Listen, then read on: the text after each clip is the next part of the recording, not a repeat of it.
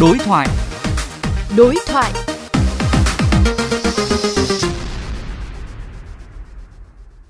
Thưa quý vị, khách mua nhà đột nhiên nhận được phán quyết của Trung tâm Trọng tài Quốc tế là hợp đồng mua bán trước đó vô hiệu. Chuyện vừa xảy ra tại quận Tân Bình, thành phố Hồ Chí Minh đang khiến nhiều người lo lắng về các rủi ro gặp phải khi mua nhà hình thành trong tương lai.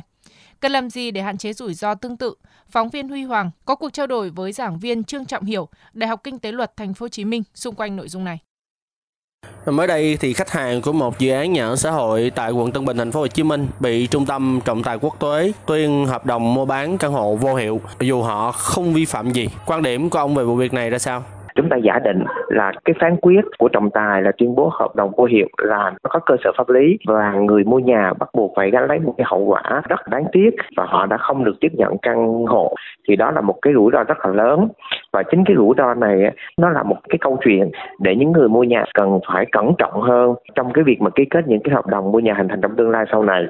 À, như vậy thì à, người mua nhà ở những cái thế bị động như thế này thì họ cần phải làm gì để tự bảo vệ mình cũng như là được à, chính quyền và pháp luật bảo vệ? Người mua nhà thì thường không sử dụng những cái dịch vụ pháp lý cho nên họ không có tiếp cận được những cái quy định cụ thể cho nên họ luôn luôn đứng ở trong một cái trạng thái là bất lợi cho nên là để giải quyết cái tình huống này thì từ thời điểm mà ký kết hợp đồng, thì bên mua nhà cần phải nghiên cứu kỹ hơn, hồ sơ, tìm hiểu kỹ hơn quy định pháp luật và trong tình huống cần thiết là phải sử dụng những cái dịch vụ pháp lý để có thể là bảo đảm hơn quyền lợi của mình. Tôi mong muốn là trong tương lai nếu như được thì hệ thống pháp luật của chúng ta cần phải phát triển theo hai hướng. Thứ nhất là tạo cái quyền tự do cho các thẩm phán cao hơn, là họ đưa ra những cái giải pháp để giải quyết hậu quả của một cái hợp đồng vô hiệu, linh hoạt hơn. Cái việc xây dựng hệ thống pháp luật của chúng ta cũng cần phải có một cái hướng mở tạo cho người thẩm phán có cái quyền linh hoạt đó. Xin cảm ơn ông.